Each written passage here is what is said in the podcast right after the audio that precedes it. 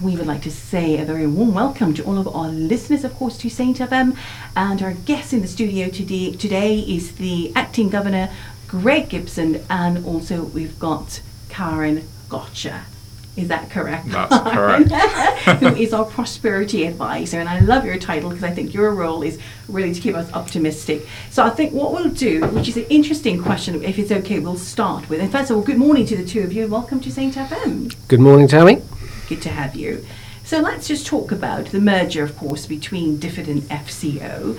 And maybe we can start with Greg and then we'll go on to Karen after. Has this brought any sort of changes or challenges for you uh, in your individual roles? Yeah, okay. Thank you, Tammy. I mean, that's a, that's a good question to start with. Um, I mean, obviously, the merger had only happened in September, um, and we were given, I think it was three months' notice that the merger was happening.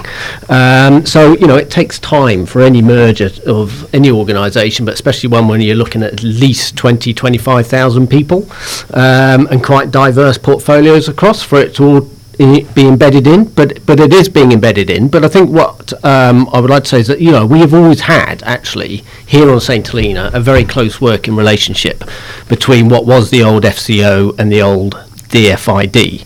So for us, there's no at the moment there's been no noticeable change. We've always had a close working relationship. I mean, when uh, there's a development attaché here, we had Chris Morn here. He came, he worked with us in our office. We work very closely with the development colleagues, always have, and that's that's evident in you know the way the past. Um, Financial aid missions have happened this year and the previous year. People from ex FCO or what was FCO came and joined those missions as well. So I think for us, you know, there will be difference. I hope it's an opportunity that, you know, be more streamlined support for St. Helena and more collegiate working across the board. But um, for us, I, you know, we've been working very closely with development colleagues in the past anyway. All right, excellent. Karen, what about you? Yeah, I think I'd echo what uh, Greg has sort of mentioned that, you know, historically we have worked close um, together.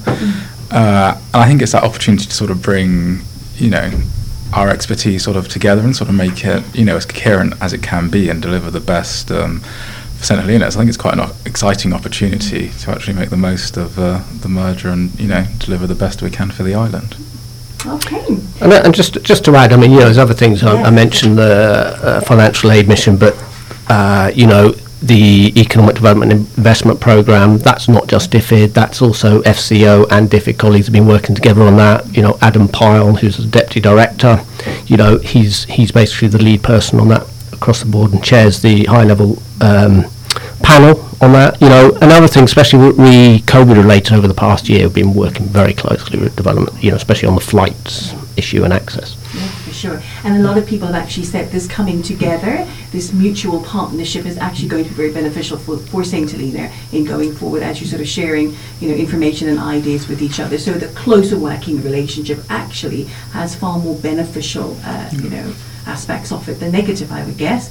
All right, talking about the dreaded COVID-19 coronavirus, of course, we're still very lucky on St. Helena not to have to, uh, you know, go through what a lot of people are experiencing around the world.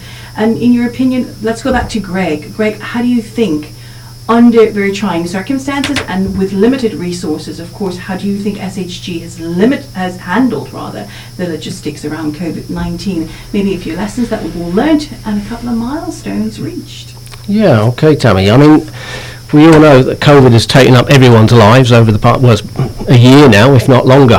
Um, there's no end in sight necessarily either. Um, but it hasn't been easy, you know, and I think that's not just on St. Helena, that's around the world. I mean, there have been so many unknowns re this COVID, you know, it just seems to change. The goalposts seem to shift almost on a weekly basis. Um, so it's a constantly changing situation. But but I think given the nature of the of the of this sort of pandemic and the uncertainty, I think you know one has to take your hats off to uh, St Helena government administration for what they've achieved here. Um, we are still one of the very few countries in the world that has no COVID. But even if COVID did come to the islands, I think it's extremely fair to say that uh, there are extreme robust quarantine measures in place so that um, you know they would be contained.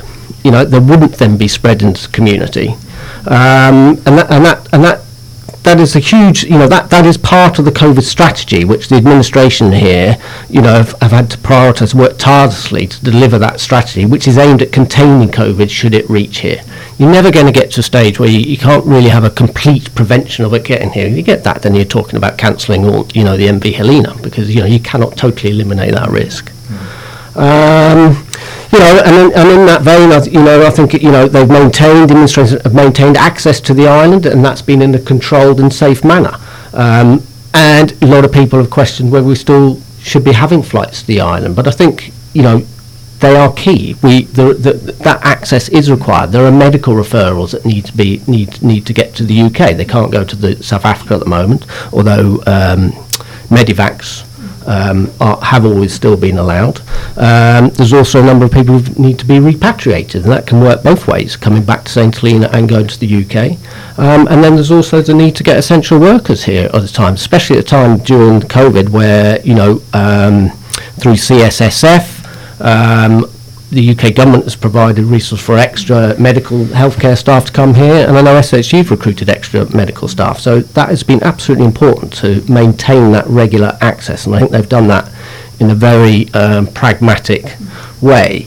And I think sort of lessons learned. I mean, after every single flight. Um, they, refu- they, they review their standard operating procedures, um, and, and, and the outcome of that it makes the next flight even more robust. You know, they learn from the lessons. They get the feedback from what's happened from not only the people who are in quarantine, but all, also the frontline workers, etc. So they can then develop it and make it more robust. Um, yeah. Okay, well, brilliant. And, and of course, before Karen jumps in, I think it's worth mentioning the human resource that's been involved in all of this because we talk about lessons learned. We actually do, while we don't have coronavirus, we actually still have frontline workers who are at the airport, who are transporting people, who are working at Bradley's. So they are actually in that situation every day. And I think it's worth mentioning those people Yeah. who are doing it and making the improvements and caring for people as they're coming through on the flights. Uh, I think, you know, Karen might want to jump in on that. Yeah, no, I think definitely it's been a whole team effort, not just within SHG, but like you mentioned, you know, the staff at the airport, you know, the jobs they have to do um, as well, just to ensure that flights run smoothly. I think just to add, um, in terms of sort of, you know, how things have evolved since last year, you know, it was a, a new virus. The entire world was sort of learning at the same time. I think if you remember sort of to back sort of March, April last year, we didn't have any sort of testing capability, for example, and that's come on leaps and bounds now, where to the point of, you know, people being tested at the end of quarantine, then there will be testing on arrival and at the end of quarantine, and now, you know, people are being asked to be tested before. So actually, there's a lot of me- measures that have been put in place to actually sort of mitigate uh, the risk. 'Cause, you know, unfortunately, as much as we'd like to sort of eliminate risks entirely, it's not sort of practical or realistic. Whereas actually, I think SHG has done everything that it can with the support of the UK government to sort of use the tools at its disposal to make sure that the island uh, and everybody living here is as safe as possible. And, and I'd just like to add on that that with the support of the UK government, I mean, um, I think it's sort of well known, but you know, the UK government has helped getting initial stages, getting PPE out here, extra healthcare uh, workers out here, financing that. Uh, there's been a lot of support from Public Health England and sort of updating the strategies and and what to work towards. Uh, we had 100 vaccinations, uh, AstraZeneca vaccinations arrived on the last flight. Those are being rolled out to all the frontline workers this week.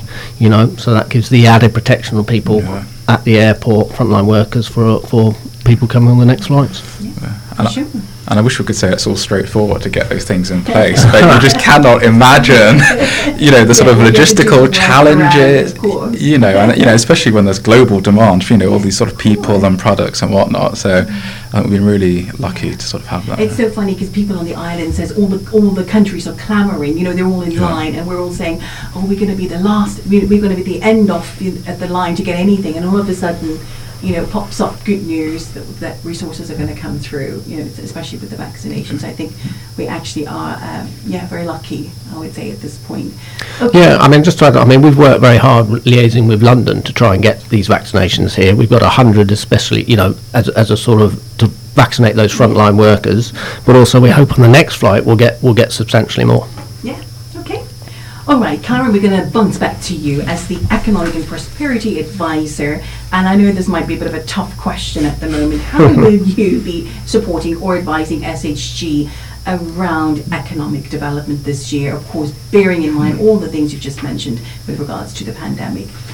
Yeah, it's uh, thanks, Tammy, for that I question. know, I know, I know. It's one of those questions. Yeah. It? yeah. Well, I think you know I'll be continuing to work closely uh, with SHG you know, to deliver on its plans. You know, Sustainable Economic Development Plan is one of the key ones um, there, and I work closely, you know, with the economists and Nicole and Amanda. There's Alfreda and Shelley in the EDIP team, the Economic Development Invest- Investment Program uh, team there as well. I think it's going to be a continuation um, of that work, uh, and I think one of the key things for this year is just sort of keeping up the pace uh, of progress because I think, you know, I think people may think that right, you know, things need to slow down or there are certain things that can't progress because of the pandemic. But actually, there are other areas which you can sort of um, progress to take uh, forward. I think one example um, I would give is sort of helping SHG uh, with things like sort of looking at, you know, green transport and clean transport.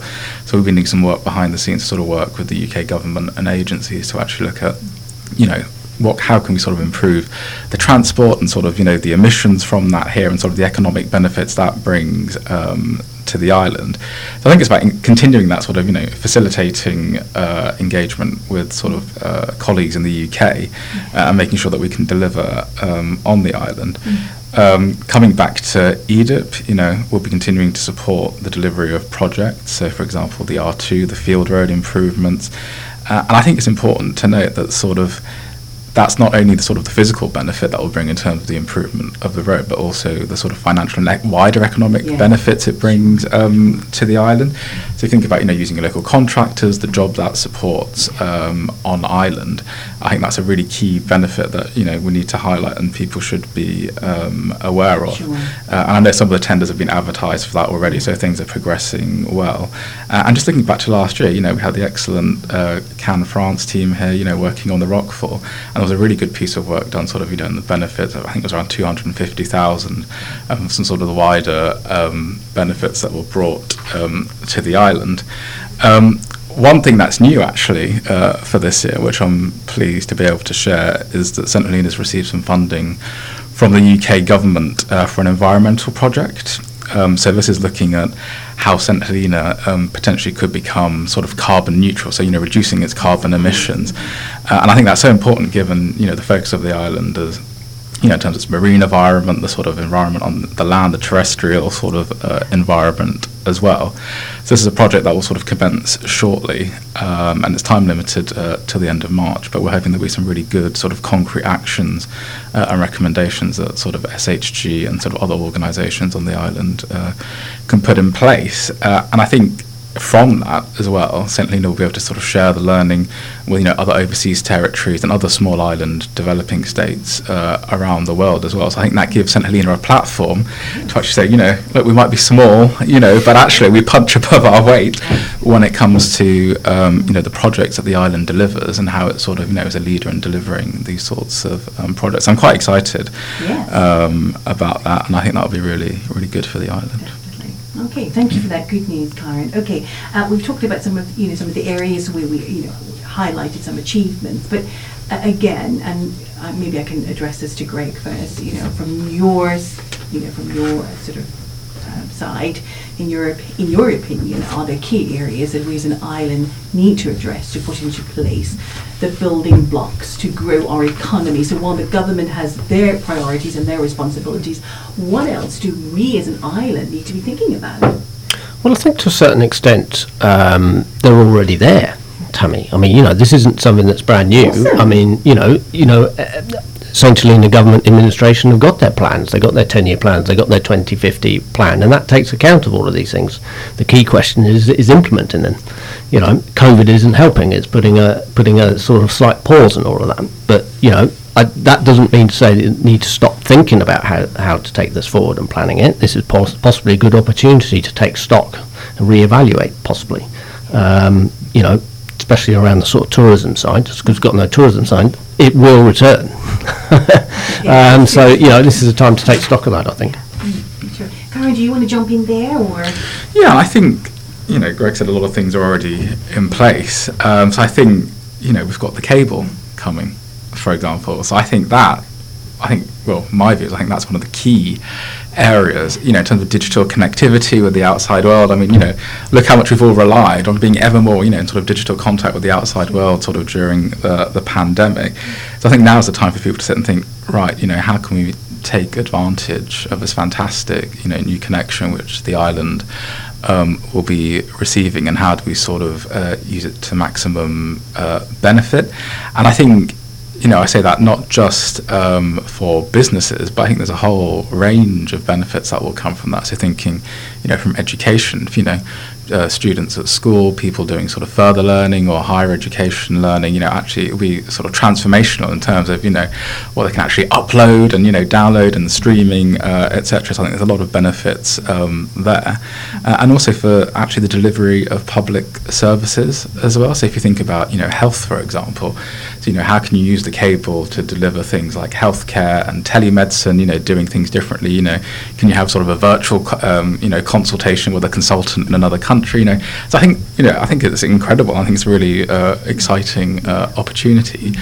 But I think now is the time to actually sit back and plan for that and make sure that the foundations are actually in place for that to make sure that once the cable is up and running, we don't think, oh right, it's here now. Yeah. You know, now what do we kind of do? I know a lot of work is already going on, but I think it's not just for SHU. I think it's for businesses. It's for sort of you know the voluntary sector and other community groups to think, oh, actually, you know, have we thought about what we can do and how we can connect up uh, with other places uh, around the world as well. Mm, absolutely important point there. Okay, so moving on, of course, watching TV and seeing what's happening in the UK, uh, which has suggested that we're heading, or they're heading towards a double dip recession as a result of the coronavirus. And it is also felt that St. Helena may also feel the impacts. Uh, any thoughts on this, Greg, at the at the moment? You know, I mean, I, mean, I know that Her Majesty's government is supporting St. Helena throughout the pandemic. Of course, you've already mentioned that, but at this point, are you able to say, you know, that you know we can ex- we can expect some sort of you know, impact maybe as a result of, of the UK going through a double dip recession? Because I'm, I'm of the mind that we can't not expect some sort of impact. What are your thoughts? Well, I, am of the same mind as you, Tammy. I think you know that, that I'll be surprised if there isn't some impact, yes. and I think I think uh, you know the administration is sort of is prepared for that. Sure. Um, you know, but I think it's too early to say what the exact impact will be. We had the financial aid mission in in December um, just before Christmas, and conversations are still going on now between the FCDO and, and St Helena government here on what that sort of financial settlement will be for next year. But I think you know everyone needs to be, as I'm sure they are aware, that you know there has been a UK aid budget reduction. The ODA it's dropped from 0.7% to 0.5% for next year. You know that's not in perpetuity, you know, that will return once the fiscal situation in the, in the UK improves and it allows. Um, but it is, I would imagine, likely to have a sort of a knock-on effect. Not just St Helena, but but other OTs that are OD, ODA dependent. Um, you know, but that doesn't mean to say that the UK is just going to stop supporting St Helena. We're, we're very much aware of our responsibilities for St Helena. Um, you know, and as we've already mentioned over this year, where already you know the budget has been impacted in the UK for this financial year, we've mm-hmm. continued. You know, we're given an extra two and a half million, as already said, to help with the COVID. Um, on top of that was extra CSS, CSSF funding. Um, but I think you know I think it all will become clearer what that actual sort of fiscal impact will be will be over in the next few months. Mm. Okay. All right. I don't know if Karen wants to jump in on this, or shall we carry on with the next question? Uh, I mean, just to add to that, I, mean, I think you know, despite all that, things like you know EDIP will continue. You know, Bluebelt still has sure. at least another year left. So I think we shouldn't lose sight of the fact that the things yeah. are still sort of continuing yeah. going forward. Okay. You know. And there will still be a CSSF program as well. Yeah. Okay. All right, moving on, and again, this is related to some of the economic struggles that we've seen uh, on St. Helena as well. So again, I might just start with Karen again because we're looking at economic turmoil, and of course we know businesses are struggling. And so my question is, what can we do to help build back better? Mm. And um, of course, I've also mentioned we need innov- innovation now more than ever. And really, how will you challenge St. Helena to generate more good ideas, business ideas, and then to generate business growth even amongst these difficult times? And again, a big chunky question for you, Yeah. Karen, but really, you know, again, you know, pulling on what Yeah. you think um, Yeah. are areas that, you know, we could actually, you know, sort of help to build back from, from where we might have gone down. Good Greg, question for the prosperity. Specifically aimed at Karen. Yeah. well, I think look, I think you know, private sector is you know resilient and a lot of the source of innovation. Uh, and you know they will come up with the ideas, and I think I've got three examples I can just think of uh, recently. So you know you've got uh, Craig and Paul with the go karting. I know they've got big big plans up there. You know with the mini golf and you know other things. I was like fantastic. I mean I've been up there three times um, already, so I'm just going to shamelessly plug it because I think it's absolutely uh, fantastic. Uh, you know, you've got the green box, the salads, which Che and Kyle are doing, and I understand that they'll be selling them in the Star and at the art shop as well. So they're kind of expanding um, as well. Uh, and Bertram's has returned uh, in, I understand, in private hands. So I think, you know, this is a sign that you know it's not all doom and gloom, and things are actually happening, uh, and the private sector is innovating uh, on the island, which is fantastic um, to see. And I think you know the benefits that brings in terms of you know money being spent on the island, you know potential for additional jobs to be created uh, and supported, but also benefits ultimately the people uh, on the island. Uh, and like Greg mentioned, you know once tourism uh, resumes, these are sort of I think things that become sort of key attractions, and the demand for them uh, will only increase. I think it's great to see that you know these sorts of things have started up um, during this time.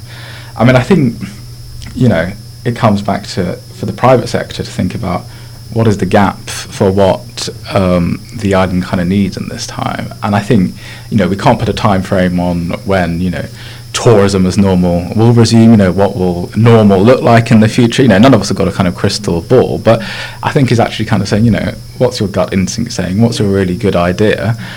you know, have a go. And if it doesn't work, you know, now's the time to think back and say, right, you know, why hasn't it worked? What could I do differently? How could I sort of, you know, improve uh, the offer of whatever, you know, service or, or, or goods um, that it is? Um, so I think, you know, I think um, there is uh, Yeah, sunshine. Yeah. And- exactly. And I think a lot of businesses, you know, um, people who are running accommodation, rental accommodation, have had to change or Yeah. adapt because there's no flights coming in. Yeah. So, for example, I think you know, uh, the home quarantine, uh, people requiring separate accommodation away from Yeah. their home. I think there's been an opportunity where accommodation providers who are no longer welcoming uh, tourists are able to offer their, uh, you know, uh, uh, product for people who wish to, you know, home quarantine. So I think there's a lot of ways that you can Yeah. adapt and evolve and shift Definitely. to meet the changing demands that have been placed on the island. And actually, I think businesses have done really well Yeah. Mm. under, you know, under very Yeah. trying circumstances. Definitely. Yeah. Yeah. All right, so uh, moving on, and of course, all of this is not possible without everybody working together and having that active collaboration uh, and participation between the public and private sector. Maybe we can jump over to uh, Greg with this question, uh, which will bring together, of course, the tools and talents of all people across all sectors. Uh, how will you encourage that, Greg? Or what would be your sort of motto at this time on that? Well, I, I mean, I think we obviously encourage. We want we want that to happen. I think you know for for the development, uh, you know, of, of Saint Helena, there needs to be more collaboration Yes. between the private and the public sector here. I think it's more for uh, we understand that, and I, and Saint Helena administration, the government understand that. Um, that is something that they need to lead on. But I think it's also it's for the private sector to stand up at this point as well, and not always wait for it to come from St Helena government or the administration. You know, I think it works both ways here. I think, um, and as Karen has already highlighted, there are areas where, where they are doing that, and as you said, they've adapted, especially with COVID accommodation. Restaurants are now doing more takeaways and deliveries, etc. But it's a two-way thing, I think. Um, you know, and I think you know, once, as Karen has already mentioned, you know, the fibre optic cable. That's another opportunity where there can be more collaboration. I think, you know, opportunities out there also on the sort of the green, eco-friendly side of things and sustainability. Yeah. Okay, and we could very quickly, uh, sorry, Karen, do you want to add, add to that as well? I think I should s- build on sort of um, what Greg was saying, you know, about the private sector driving what they want to see as the change and sort of the development um, of the island. Um, you know, people in well, you know, people in the private sector don't have you know time you know to sort of sit around Yeah. and discuss things you know endlessly. It's about actually putting, I think, you know, taking your creativity, your innovation, your ideas, and actually putting them in uh, to practice. And I think you know if you start small.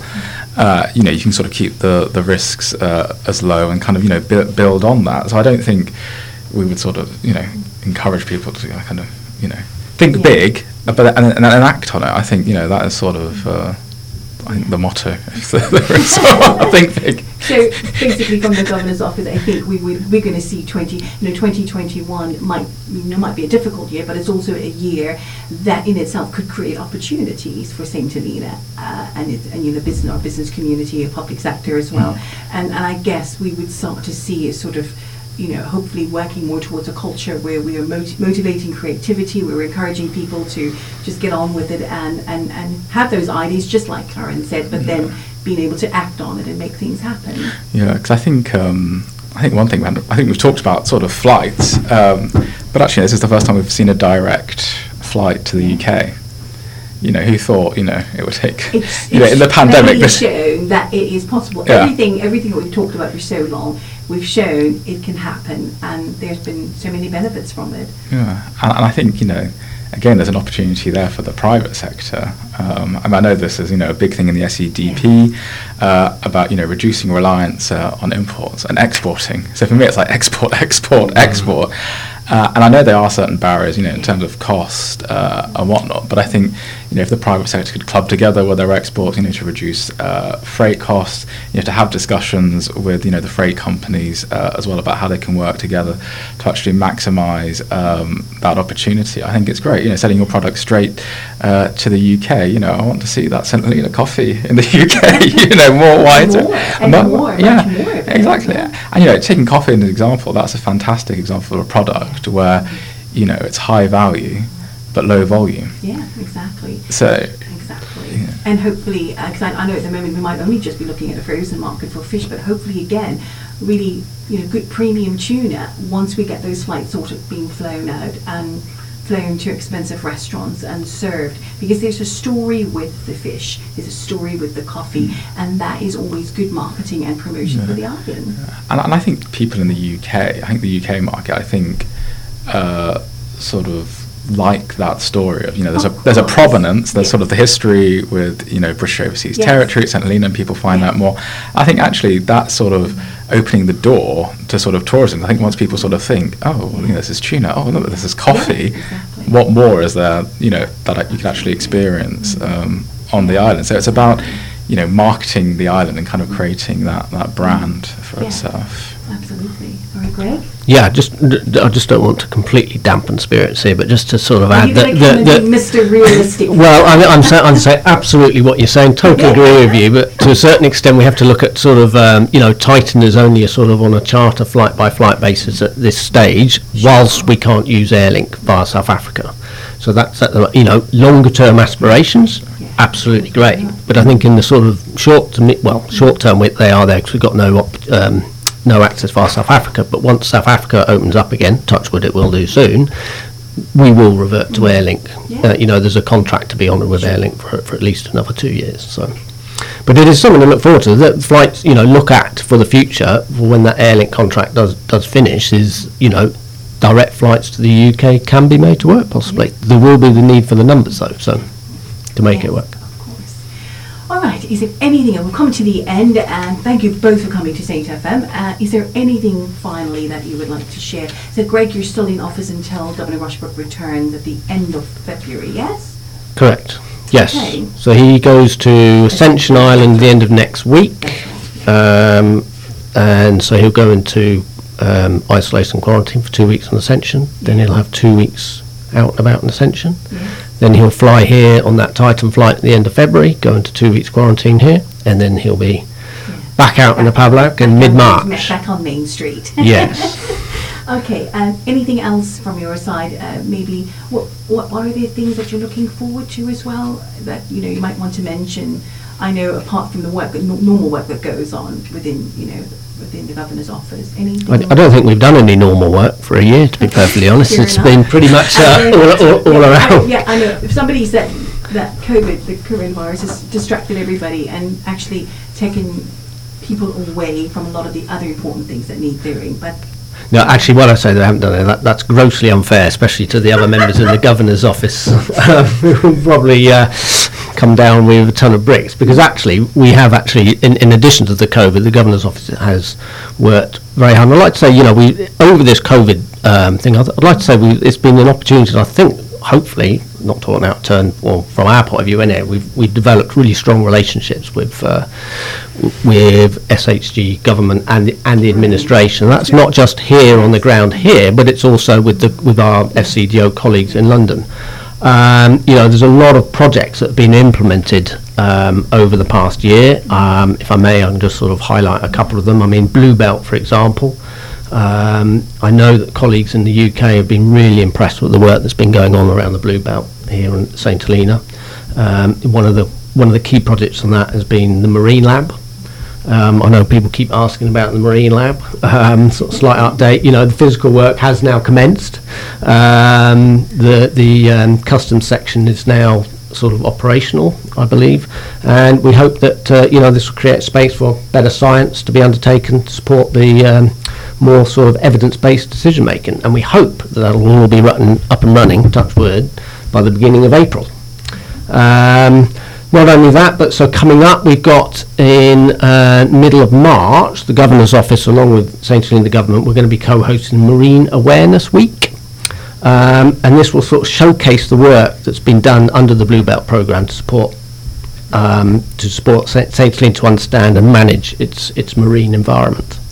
Um, and our work also includes, you know, responding to pollution incidents. Uh, we've just uh, a whole lot of response equipment arrived in September, all funded through the CSSF, um, which cost well over a thousand pounds.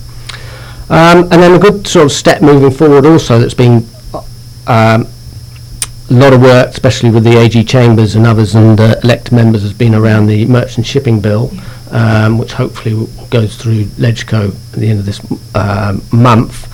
Um, and this will sort of support shipping, registry and wider maritime affairs in St Helena. And this, you know, this is a really important step towards St Helena complying with international maritime codes of practice and legislation. Um, a lot of this work has been done to ensure that compliance is, is practical for St Helena, um, but also in line with the international obligations that must meet. So um, those are all normal work, shall we say, that's been going on. And the other the other point of work that I think would be a bit remiss not to mention at this point is, you know, 18 months ago we had Professor Sarkin come on his first visit, touting governance reform. It's great to see the progress that has been made on that. People have engaged from all across the island. He's been twice, been lots of follow up. Governance Commission put a lot of work into doing that, outreach to the community. Um, and LegCo last week agreed for a motion on uh, governance reform that will be at the end of February. So we look forward to the, whatever outcome that will be. yeah, absolutely. Anything final from you, Karen, before we say goodbye? Just to add that the pollution response equipment actually cost over a hundred thousand. What oh, did I say? One thousand. Oh, sorry. Over 100,000. I, yeah. they, they're going to really come down and down when they get back to the office. Oh, well, thank you both for coming to Saint FM and enjoy the rest of your day. Thank you very much, Tammy. Thanks, Tammy.